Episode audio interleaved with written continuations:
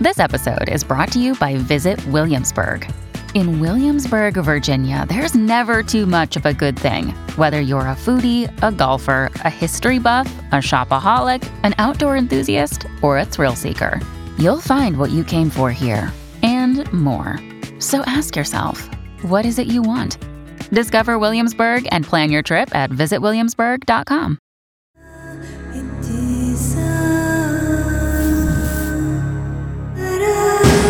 This is True Crime Psychology and Personality, where we discuss the pathology behind some of the most horrific crimes and those who committed them from a scientifically informed perspective.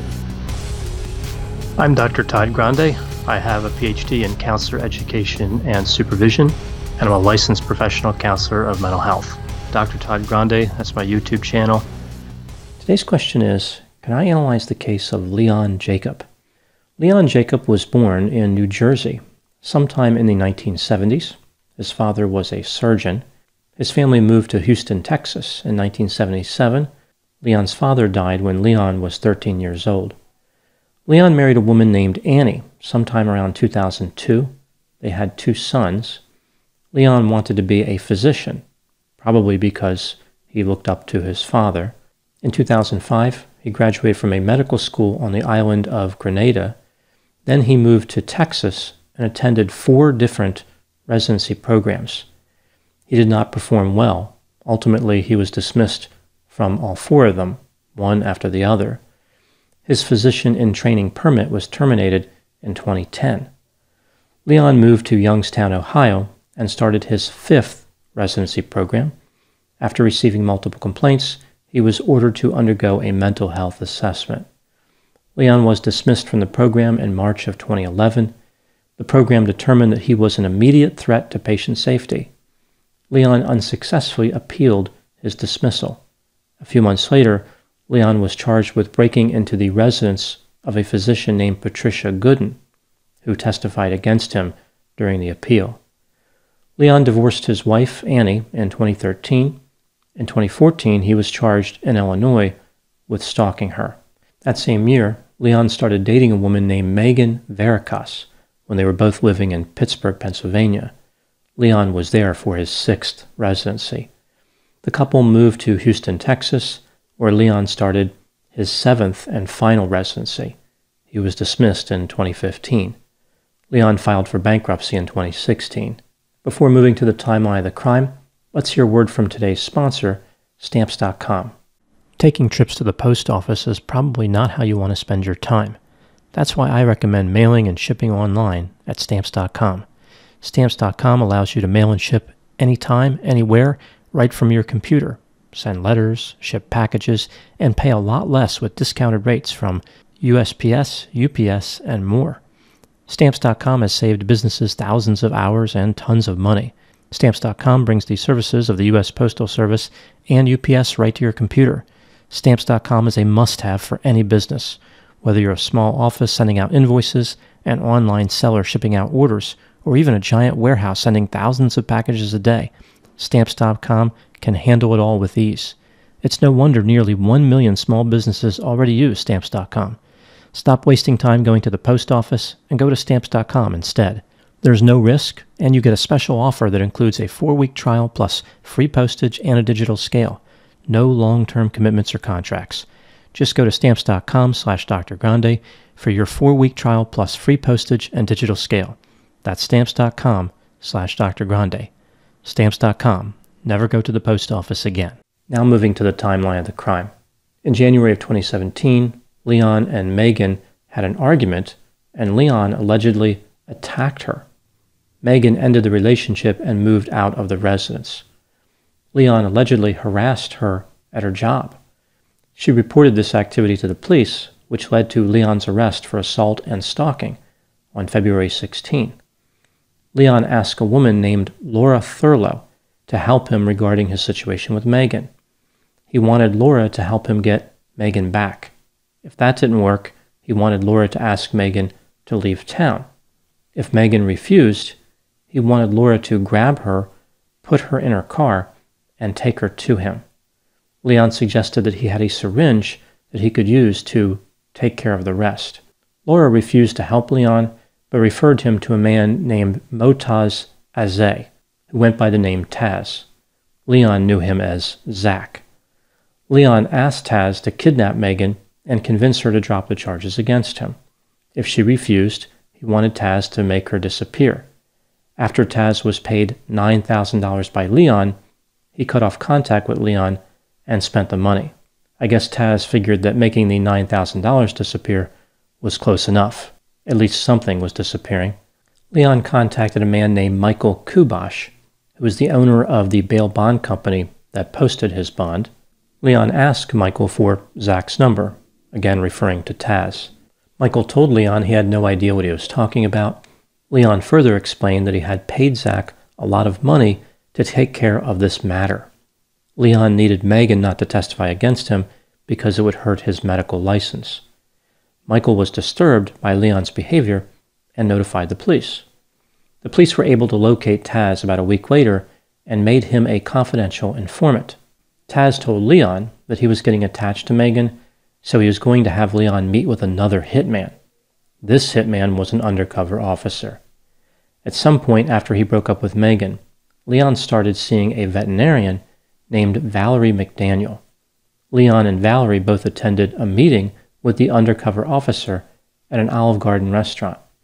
Valerie told the officer that she also had somebody she wanted to kill her husband, Mac McDaniel. The police contacted both Megan and Mac, the two people who Leon and Valerie wanted to murder. They asked them to cooperate in a sting operation, and they agreed. The police posed Megan as if she was being held hostage and photographed her they took pictures of Mac after they posed him as if he had been shot in a carjacking. These pictures helped the police to trick Leon and Valerie. The couple was indicted for solicitation to commit capital murder. Leon was not able to make bail because he had other pending charges, but Valerie was released on bond. She would never face the charges in court. Instead, a day before she was due back in court, she decided to make her way off of the seventh story balcony of her condominium. She did not survive. Leon Jacob was tried and convicted. He was sentenced to life in prison, but is eligible for parole. He could be released as early as 2047. Hi, I'm Matt Harris. Seton Tucker and I host the podcast Impact of Influence, which for two years covered in depth Alec Murdaugh, who was eventually convicted in 2023 of murdering his wife Maggie and son Paul. That story continues to evolve, and we will cover that Plus, we will tell you stories of other true crime events that have happened in the South. Please join us on Impact of Influence and give us a follow on the Impact of Influence Facebook page. I want to take a moment to tell you about my podcast, Carol Costello Presents Blind Rage. In 1984, a woman named Phyllis Cottle was abducted in broad daylight, tortured, and left to die in a burning car in Akron, Ohio. At the time, I was a rookie reporter covering this horrific story. Since then, I've reported every kind of crime imaginable. I've been able to leave most of them at work, but not this one, the one that buried itself under my skin and stayed put. Phyllis Cottle was a badass woman, and I want to tell you her story. A production of Evergreen Podcasts and signature title of the Killer Podcast Network, you can find Carol Costello Presents Blind Rage wherever you get your podcasts. Discover more great true crime and paranormal programming at killerpodcast.com.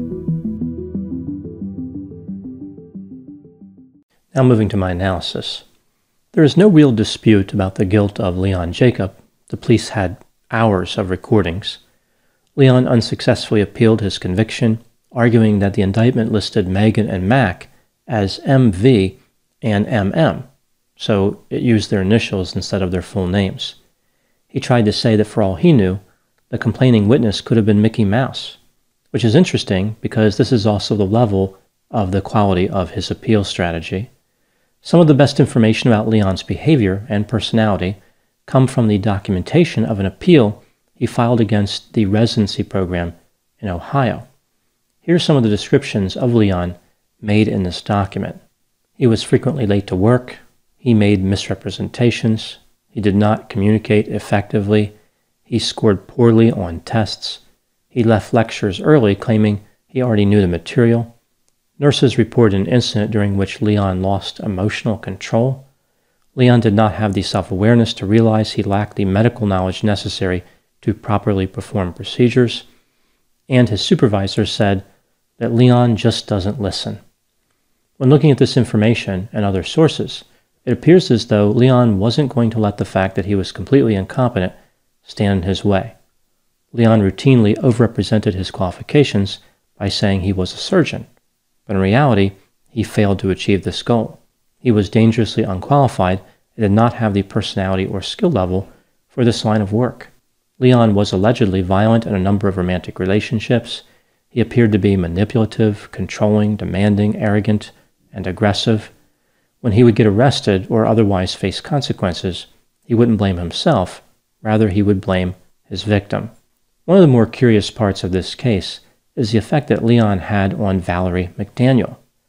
Leon's first wife, Annie, and his girlfriend, Megan, both accused him of criminal behavior, but with Valerie, we see something different. Instead of Valerie accusing Leon of crimes or having any known relationship problems with him at all, she joined him in a criminal conspiracy. Valerie was a respected veterinarian in the area. She had her own business. She had no criminal record. What happened in this situation? Why did she get involved in a murder for hire plot? Here's what I think happened in this situation. This is just a theory, my opinion. Valerie had claimed that her ex husband, Mac McDaniel, had cheated multiple times. She said that he apologized once and said he wouldn't do it again. She forgave him. He did it again, and she forgave him again. This is when she became friends with Leon Jacob, and they started spending time together. Leon appeared to have several characteristics of narcissism.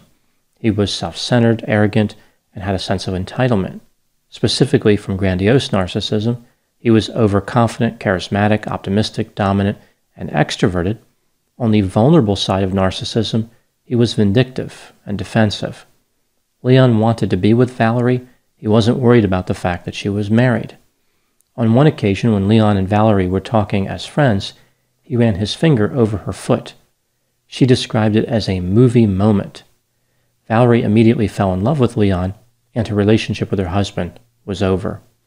The early stages of a relationship with somebody who has characteristics of grandiose narcissism are characterized by intense feelings.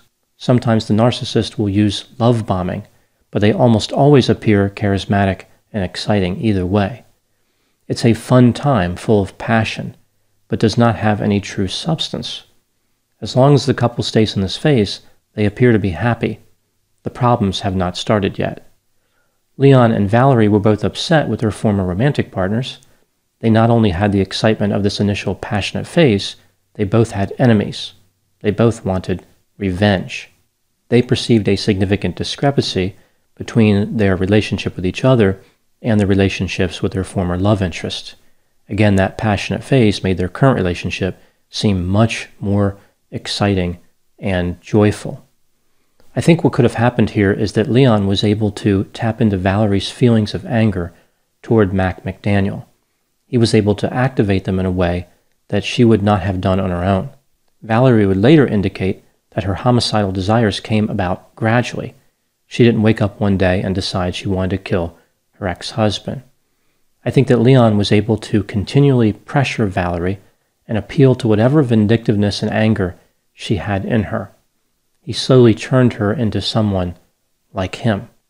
One could argue that a relationship with a narcissist only goes in one of two directions.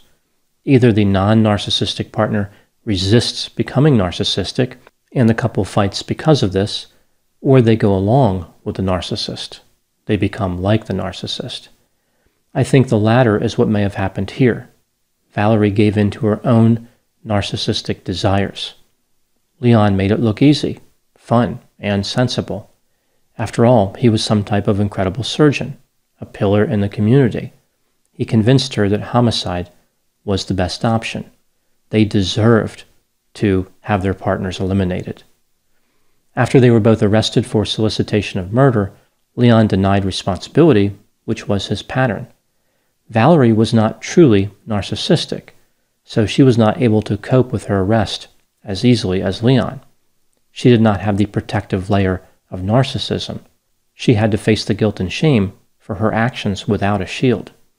Unable to reconcile her behavior and the consequences of her behavior, Valerie decided to make her exit. I think that one could make a good argument that Valerie McDaniel was Leon Jacobs' last victim. He demonstrated that resisting a narcissist is less dangerous than joining one. The last item I want to cover in this case is how Leon fell for the claims of the undercover officer. From watching the interviews of Leon Jacob, it's clear that he is intelligent and articulate, yet he somehow fell for a very obvious trap set by the police. How can something like this happen? I think Leon was so confident that he could get away with anything he wanted. He believed that this officer was really going to kill his adversaries. This is a great example of how narcissism and intelligence can coexist, but one will invariably dominate the other. In this case, the narcissism was victorious. This has been True Crime Psychology and Personality from Ars Longa Media. This content is for educational and entertainment purposes only. Ars Longa Vita Brevis.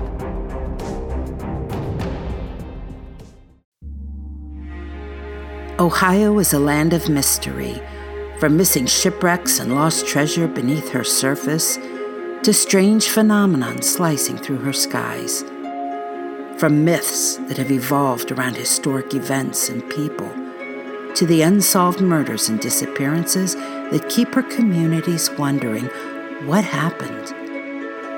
Find Ohio Mysteries on your favorite podcast app and let's explore the inexplicable. OhioMysteries.com.